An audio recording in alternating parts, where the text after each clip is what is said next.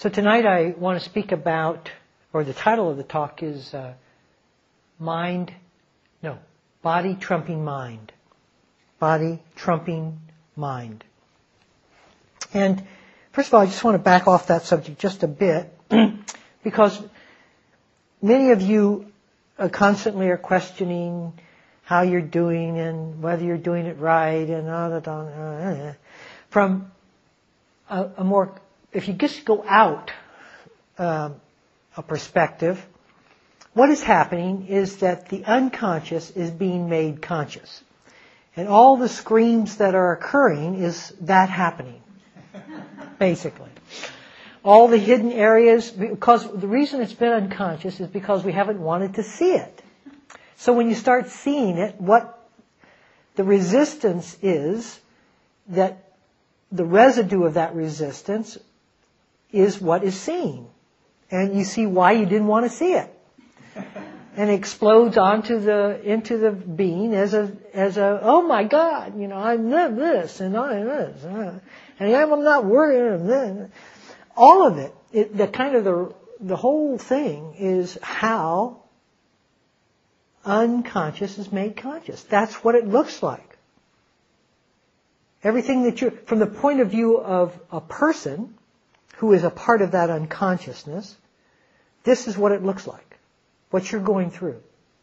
All of you are on dead course.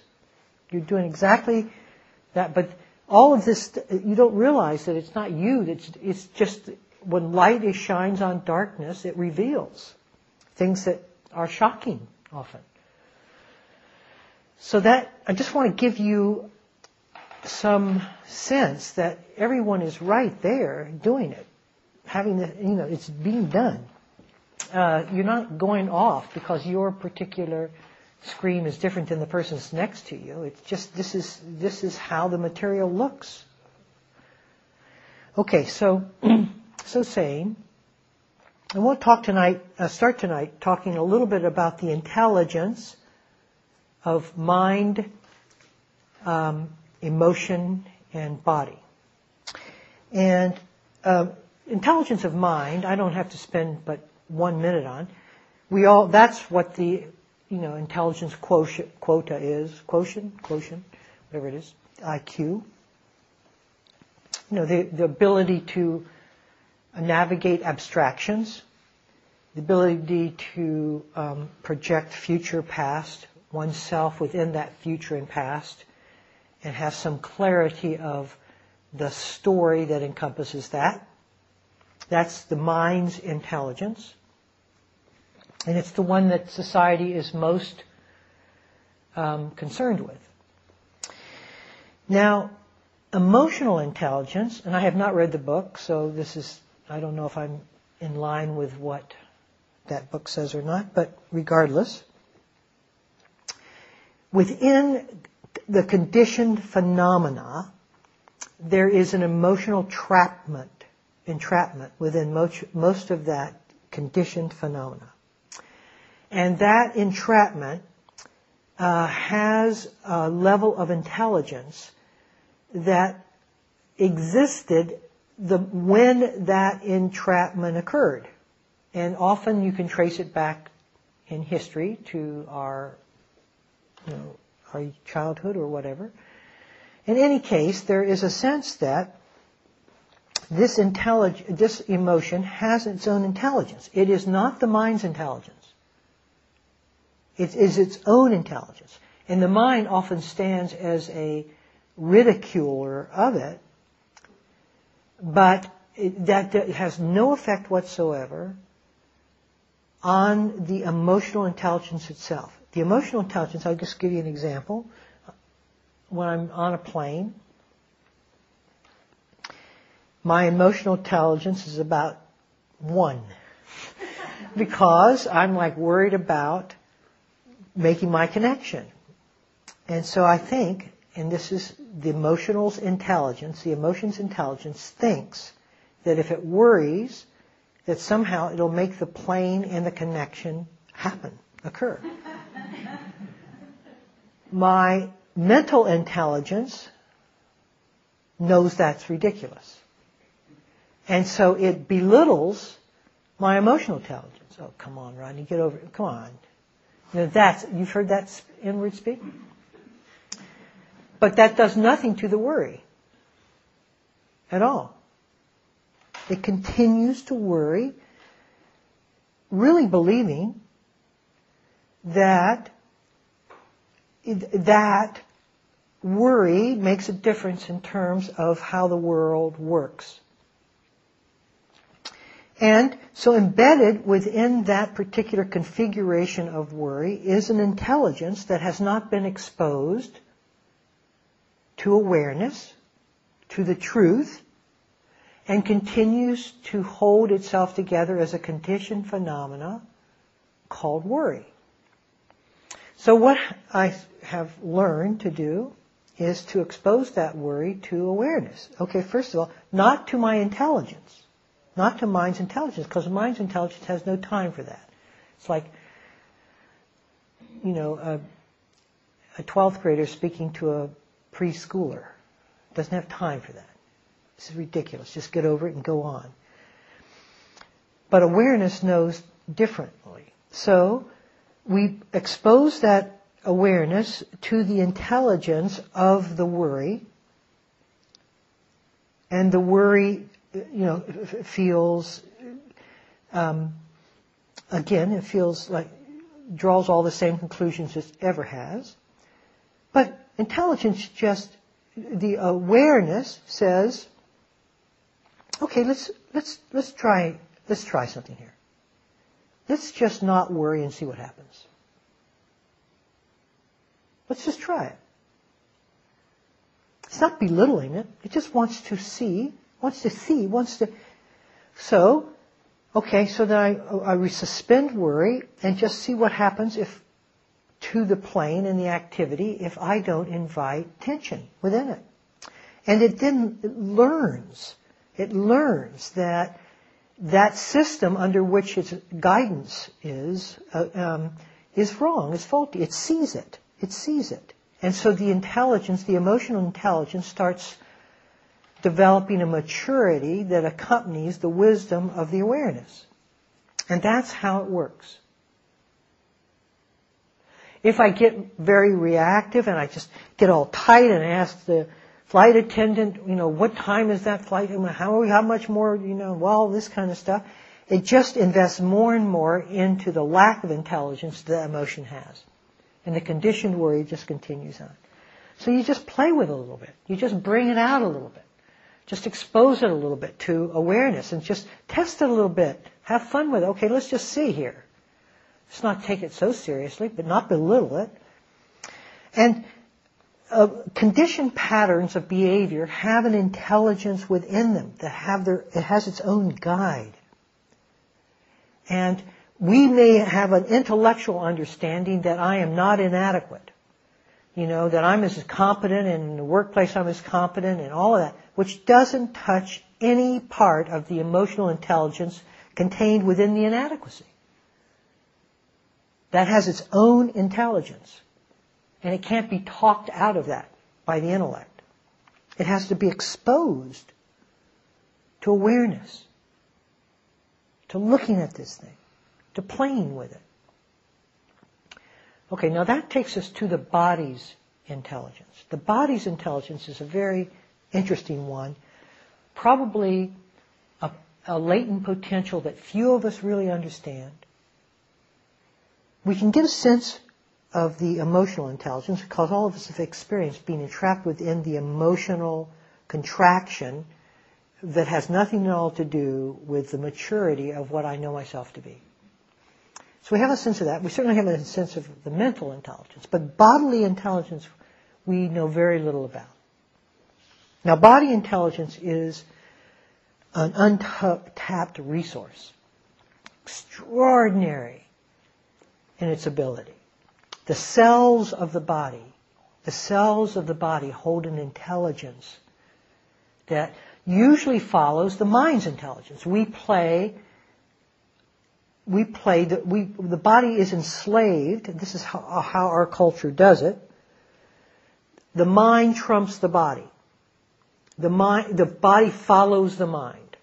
as kind of an enslaved, like a dog that's been trained just to kind of be, you know, just, and it holds the intelligence, the, both the emotional and the intellectual intelligence, and it, you can see the body's posture as it holds that intelligence. It's become the intelligence of the mind or the emotion.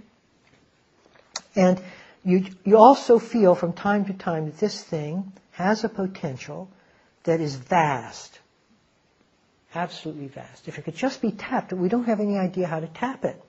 Because you can't tap the body's intelligence by thinking. You enslave it by thinking. You enslave it through the conditioning. But what is it, how to free up that essence of intelligence itself? That has an awful lot to do with what we're doing here. Because the body, the mind, and the emotions are caught in time. Intricately woven into a whole story of me and the emotional impact of that story, etc., etc. The body, although containing that conditioning, in essence is here and now all the time. Never strays from here and now. And that's why the Buddha used it skillfully as a foundation of mindfulness, because as a foundation, it is always here and now. So to enter the body's intelligence requires the alignment of us into the here and now. When we sit, we ask for a straight posture. Some of you have bad posture. I have not emphasized it, but I just want to mention it now. You sit either leaning back against the back of a chair, kind of in that kind of arrested way, instead of bringing your, swinging your back out. Your shoulders are slumped.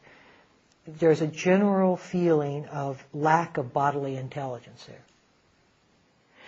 Because to access that body's intelligence, we have to sit free of the conditioning that has driven our life, which means shoulders open, open, sort of embracing, a, a, a, basically a standard of embracing, come what may, just opening to come what may, a courage, a stance of courage, straight, which means highly alert, and yet relaxed like a coat on a coat hanger. That just the, skeletal system holds it steady, and the muscular system hangs around the skeletal system, but it's it's steady and straight, and therefore that is the optimum in posture to access the body's intelligence. So that when something comes in here, there is a general, there's the emotional intelligence and the intellect that's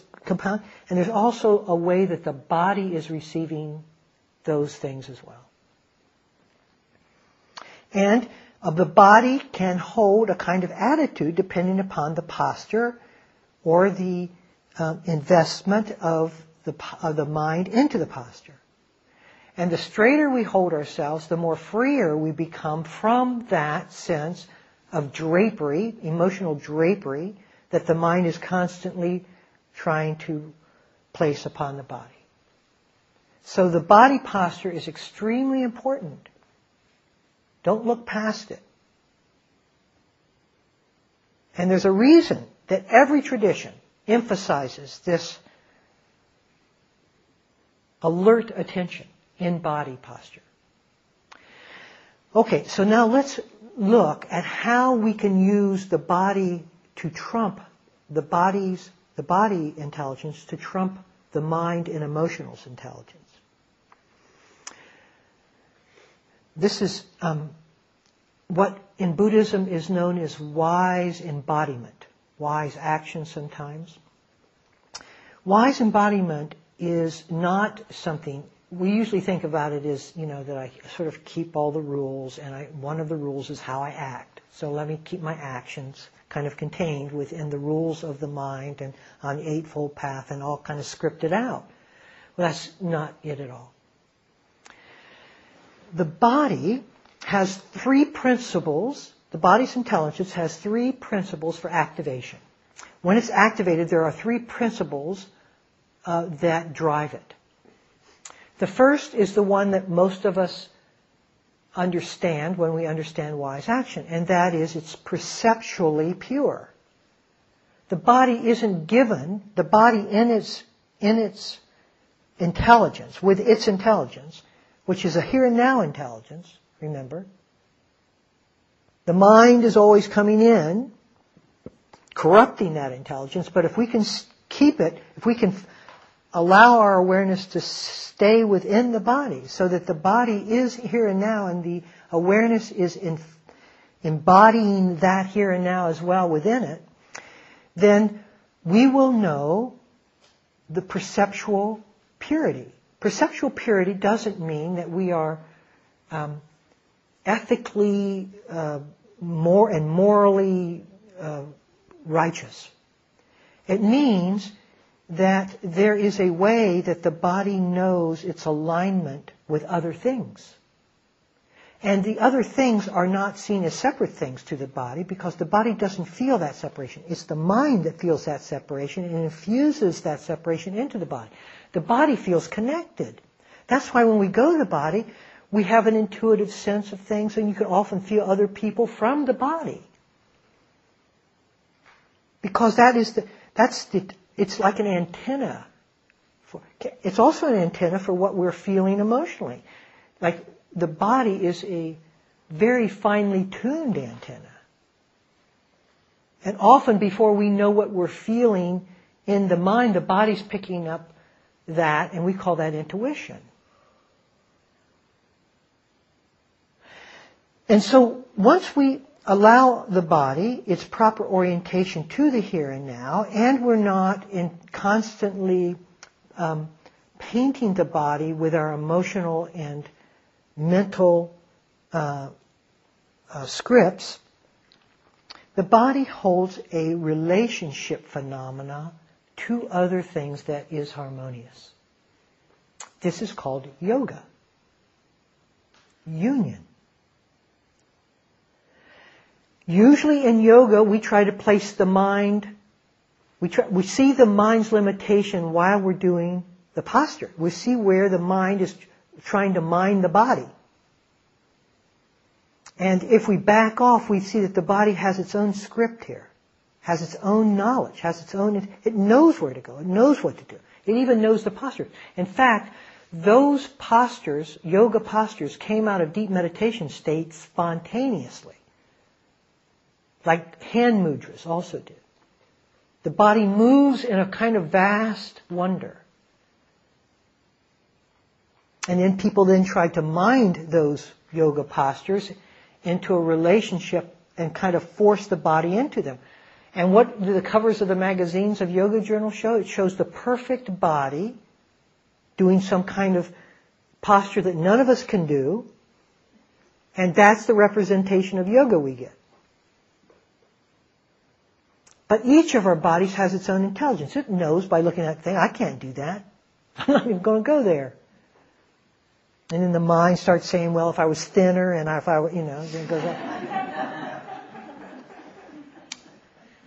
and so there's this way that the body it has its pro- knows its proper orientation to things. It also lights the fuse of its own action, of its own movement we think that it comes down from the mind. I believe it certainly does often because we just keep forcing that connection. But I believe, have some certainty with, more when we release the, the mind's hold on the body, it comes up from the earth. Because the body is an extension of the earth. Now, just for a moment, feel the certainty of where you are. Don't let the mind undermine that certainty with its doubt and thinking, oh, um, should I be here, and all of that. But because the body has an absolute certainty of where it is. An overriding confidence that knows that it can be nowhere else. And And within the perceptual alignment that the body knows is true for itself, it offers no apologies for where it is. It's not paranoiacally looking over its shoulder and saying, is anybody going to find out that I'm not supposed to be here? That's why the Buddha, on the night of his enlightenment, reached down and touched the earth as confirming the connection of the earth to the body. This is where I am. And when we get lost in the entrapped energy of the mind's intelligence, or the emotional inadequacies intelligence, and we start waving with our self-doubt about where we should be and why we should be and can we do this, just simply reach down and touch the earth. In that simple posture, we are known to all things. Remember, the body does not know separation. And it confirms and validates not only itself, but itself with all things through that simple touch. But that touch is going on constantly because we are always connected to the earth. And so we are never very far from just being able to hold the intelligence of the body, let the mind's intelligence go. The emotional intelligence is wacko. It'll never set you straight. It's abstract. It's history. Time can never orient us. But the body's intelligence can. This is tremendously important because now we're going to step into using the body, using the body to decondition the other two. The first thing we have to realize is that actions from mind are entirely goal oriented with the body's, right? So in other words, I, I never do anything for itself. I'm doing something for what I can procure through the activity. I'm reaching in order to grasp. The reaching itself has no meaning. It's what I'm reaching for that has all the meaning. That's mind-based activity. Future-oriented. Time-induced. Right? I'm thirsty. Thirst, the mind says, is a problem. Glass of water. All of this action, going over to the fountain, filling it up, getting my purified water. Taking it back, now I drink it. Now, okay, fine, that's it. That's, that's what I, all of the other stuff was dead time, wasn't it? Okay, non-goal oriented action. When the body is in charge, its intelligence is in charge, it is non-goal oriented action. It's action for its own sake, not for the sake. You see, and for the sake of goal, mind-driven action, then that's entirely quantifiable. It's, it has no sense of quality of time. It has no sense of quality of movement. It has quantity. I need this, get it, now I've got it, done non-goal oriented action is quality action, not quantifiable. And so it's not so interested, it's not that it's completely devoid of knowing where it's going. It just brings the body along with the mind instead of having it being mind driven. So the body moves with the mind. But it doesn't let the mind move out in front of itself. In other words, if I'm going to get a glass of water, that's fine to have that goal. But it doesn't drive that goal so that I don't appreciate the process of procuring it. It brings now along with time. And when now comes along with time, all intelligences, all the intelligences are satisfied.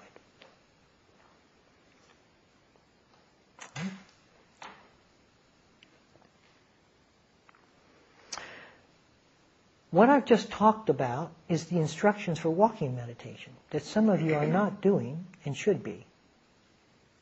Because if you don't practice non-goal oriented movement, as soon as you're back away from this environment, or even within this environment, I can see the way you walk to and from the hall.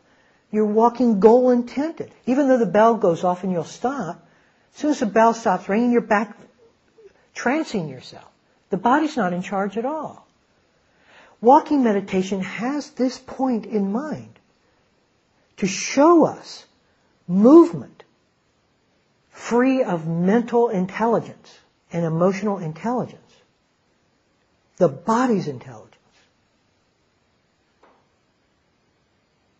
But we don't like to practice it. It's hard. It's tedious. Why? Because it's not completely satisfying to the mind. It never will be. No body intelligence because it's, it's a different derivation of time. One is embodied in time, the other is out of time. And so it's never going to be satisfying because the mind only gets satisfied through time. Meaning the procurement of something, quantifiable results.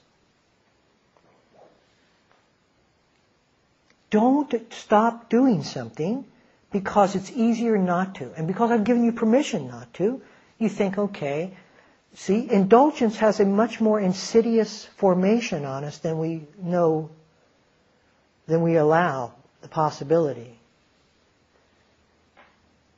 And we can just say, well, you know, it's just too hard to do this, and I, and I don't like doing it, so I'd much rather have tea. Right. And your actions, meanwhile, are just all over the map.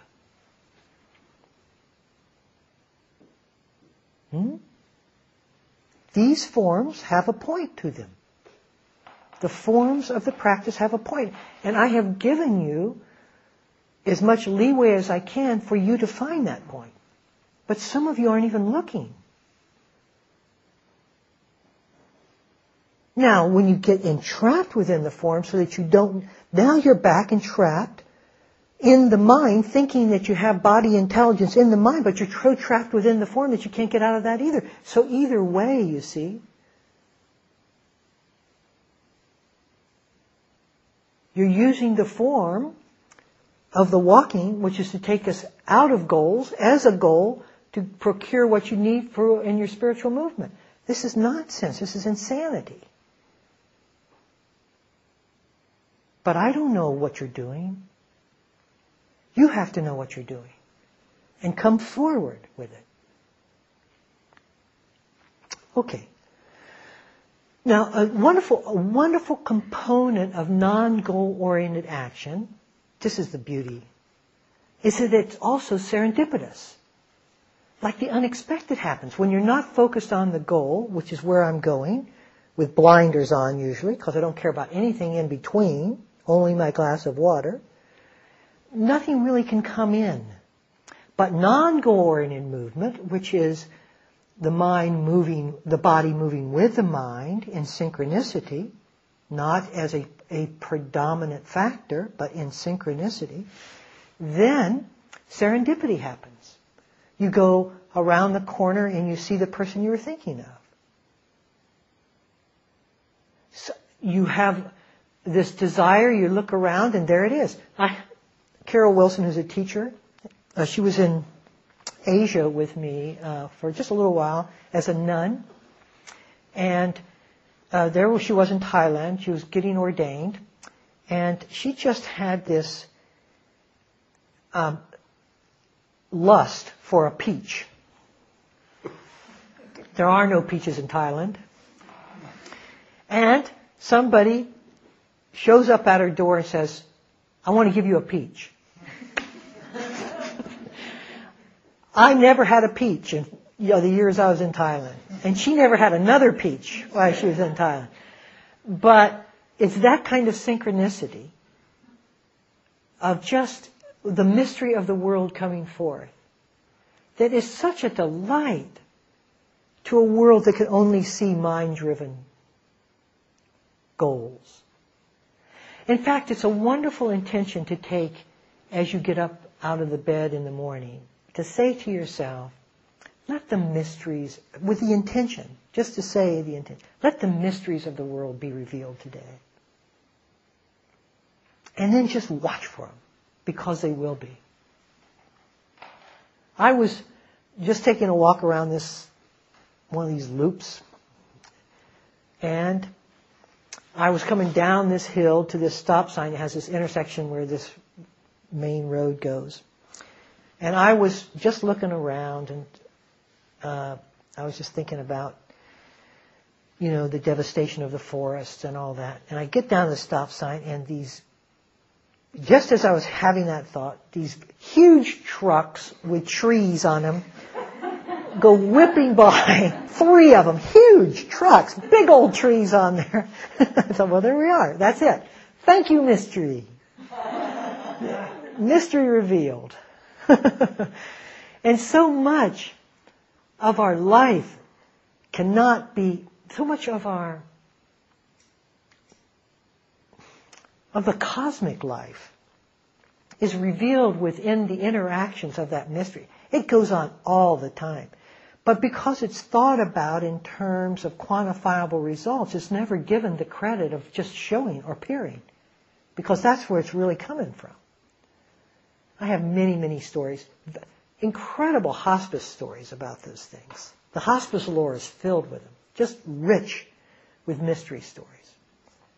I won't talk to you about them now, but maybe sometime in a question period I can bring some more in. Any case, so that, that non-gority action and also the purity of perceptual action, it just stays in the governance of non-harm. It's not given to selfishness. Selfishness is given over by the mind, and that's a, that's a mental entrapment. The body knows really generosity. It knows, it knows interconnectedness. And when the body's intelligence is released, that sense of interconnectedness plays out in activity on its own, miraculously. And it also plays through in speech. We think it's all mind driven and it's not mind driven. Sometimes spontaneous speech, eruptions of speech, which I was trying to talk about in one of these periods, non-mind controlled speech is entirely uniformed and correct in alignment with the situation that, of what needs to happen. Given that character and given your character. It's not going to be the same speech for everyone. It's not going to be the same idea for everyone. But there'll be a synchronicity between forms when we release the tension of the mind's intelligence and just allow the intelligence of the body to speak. It sounds funny, doesn't it? That the mind could speak, that the body could speak without the mind. But it can happen. I'm, I have to, right now I'm not thinking of a thing I'm saying. Yes, to some of you I'm making no sense. I'll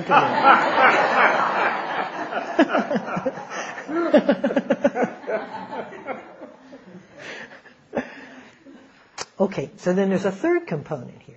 Third component of body intelligence is that it acts to counter or can act to counter the conditioning of the old. The, see, the body is so filled with the mind's scripts and the emotional lack of intelligence of the emotions that it's given towards activity driven by the mind and by the emotions. Mind and emotional intelligence. But it also has the ability to withstand that pressure if it's given over to its intelligence.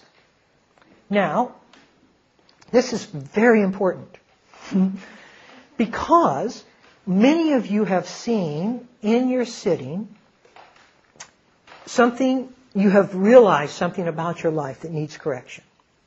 Let us say you've seen some form of inadequacy. And you'll sit there and you'll know it definitely and you'll see how it has inhibited you, where it, where it limits you. You'll see all the, re- and yet, quite often, next year I'll come back and find you in the same place, having not moved one inch out of that, because you're just caught in the insight, but unable to move out of the insight. See, this is where wise action is absolutely essential. This thing has to move into embodied action. You have to move the insight into action for the cells to be integrated into the insight, for the cells to gain access to the insight. The cells do it through action, through movement. So as we get so caught in some of this inadequacy, the body, if we are willing to do it, and this, I can't tell you how few people are really willing to do this. It's fine having the insight. And it's because the next step is much more difficult when you start following the body's intelligence rather than the conditioning of the past. It is incredibly difficult. Let me just give you a fictitious example. Perhaps we are governed by this sense of inadequacy. We feel inadequate, and especially around certain types of people, right? Leaders or bosses or somebody, let's just say. So we, as soon as we see the boss, we start cringing, we start feeling the sense of inadequacy, we start wanting to kind of, you know, be lost, find find a, uh, some place to hide because they're coming at us, and we're, you know, and, Okay, and this is where the body's intelligence takes over. This is where I stand and I don't move from body, from the mind's or emotional intelligence, come what may. So the person comes and steadfast, without excuses, without paranoia, the body's intelligence is there. And it's, the mind is meanwhile screaming, Get out of there. You'll make a fool of yourself and all of that. And you stay, you just, but the body's intelligence is steadfast. And if we can just focus and let them, see the mind is like a light, the body's like a lightning rod. The mind, you can let, the, you can ground the mind immediately. You can let the, all that stuff just go right into the earth. Just go shooting out through your body, right into the earth. And the body holds it, holds, it's like a right lightning rod holds the stability of the moment and can release the electricity of the mind. And it stands, it's steady, it looks, and yes, there's the screen, but as we're moving, the cells are learning a new way of being. No longer inscribed within that old conditioning. It's learning to release that old conditioning and hold itself with a completely different orientation to the moment. Here's something I suggest just as a game to play to bring this out. When you have a very strong mental and emotional intelligence that acts against your activities, that limit, seems to limit your activities, like let's say inadequacy because it's so universal, go find your, a place where you can act it out. Go into a room and just be as inadequate as you can. Just trip and fall and like act it like a like Charlie Chaplin. And just be absolutely inadequate to the point overemphasize, exaggerate to the point where you begin to smile a little bit. It's kind of fun let it, call it forth. Come on out, inadequacy. Call it forth. It'll come.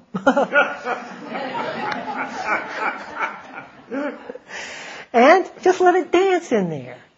You know, just let it dance in there. Let it, like, I'm just, you know, all of that. And you can get a sense. First of all, what's happening, you see, is that the mind is being able to hold it rather than fear it. And the body can play it out but in its playing it out, it also has the intelligence in that moment to know itself as different from that.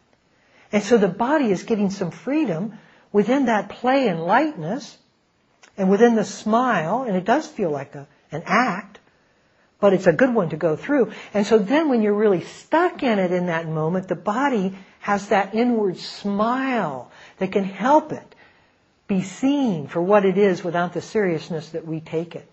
and the repressed actions we give it to it. Hmm?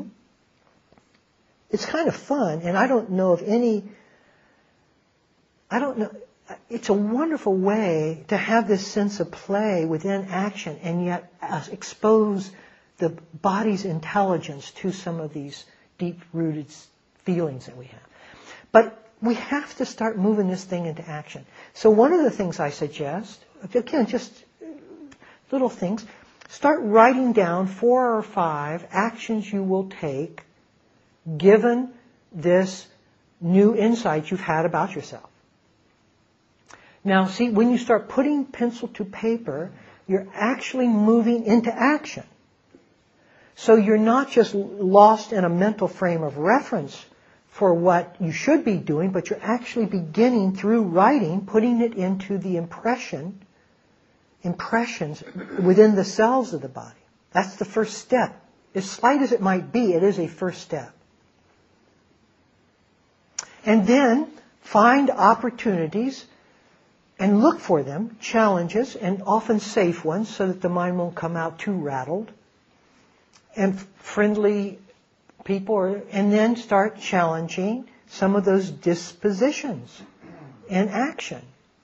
Like I'm not moving, you know. Like I love it when two people are together that don't know each other very well, and there's that moment of awkwardness when one feels the other needs to, I need to speak to cover, you know, and you go, okay, I'm not, you know, unless something comes up, I'm not saying a damn thing. unless it comes up. You don't go to, you aren't going to try, it's not like a power thing, you're just not going to go into fear or old conditioning and start babbling about nothing. I'm just not going to let that, the mind babble. And there's this awkwardness, and it's like, oh God, uh, well, how are you today? and there's a beautiful way that the body knows its time. In communication, there is a beautiful way that there's a beginning, a middle, and a resolution to communication. It's natural, organic. Instead of this fear-based communication that most of us have, social anxiety and all of that, and until we find that natural resonance of the body, the mind is always kind of feeling, you know, nervous and anxious and looking away and doing all the things that. so we're beginning to see a hope that sitting on our cushion is fine. Fine, because that's the body holding stillness. But then we have to move and allow that stillness to move through us and not let just noise move us. What does body action in stillness, from stillness look like? And there's this tremendous awkwardness when we're finished with a conditioned reactive response to everything and we have no idea what will come out of us. I don't know. I don't know.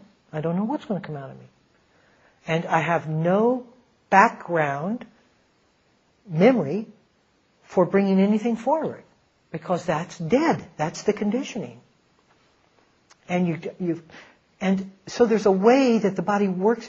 We have to work our way in and out and through this awkwardness, most of us, to spontaneity. Spontaneity. Once it's released, though, by God, the body comes, it's like charged. The energy of the system that has been blocked because of the mental and emotional intelligence blocking and thwarting this, it's alive and it's spirited and it's buoyant and it's joyful and it's energetic. And it's creative. And is completely serendipitous, unexpected.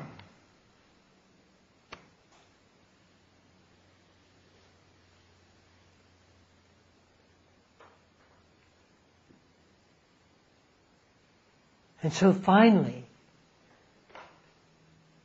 the body starts trumping the mind. After eons of the reverse, the body steps forward in its rightful place, its rightful orientation, and the mind is now quiet. Quietly the servant of the body. Quietly the servant of the body. And yes, it formulates plans and things that it has to do, but the body is in charge here. And we never move from now to procure anything. We move now. the plans come into now and are resolved.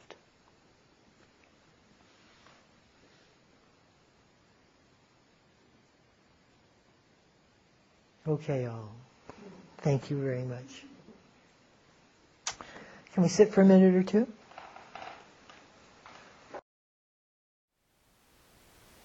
Thank you for listening. To learn how you can support the teachers and Dharma Seed, please visit dharmaseed.org slash donate.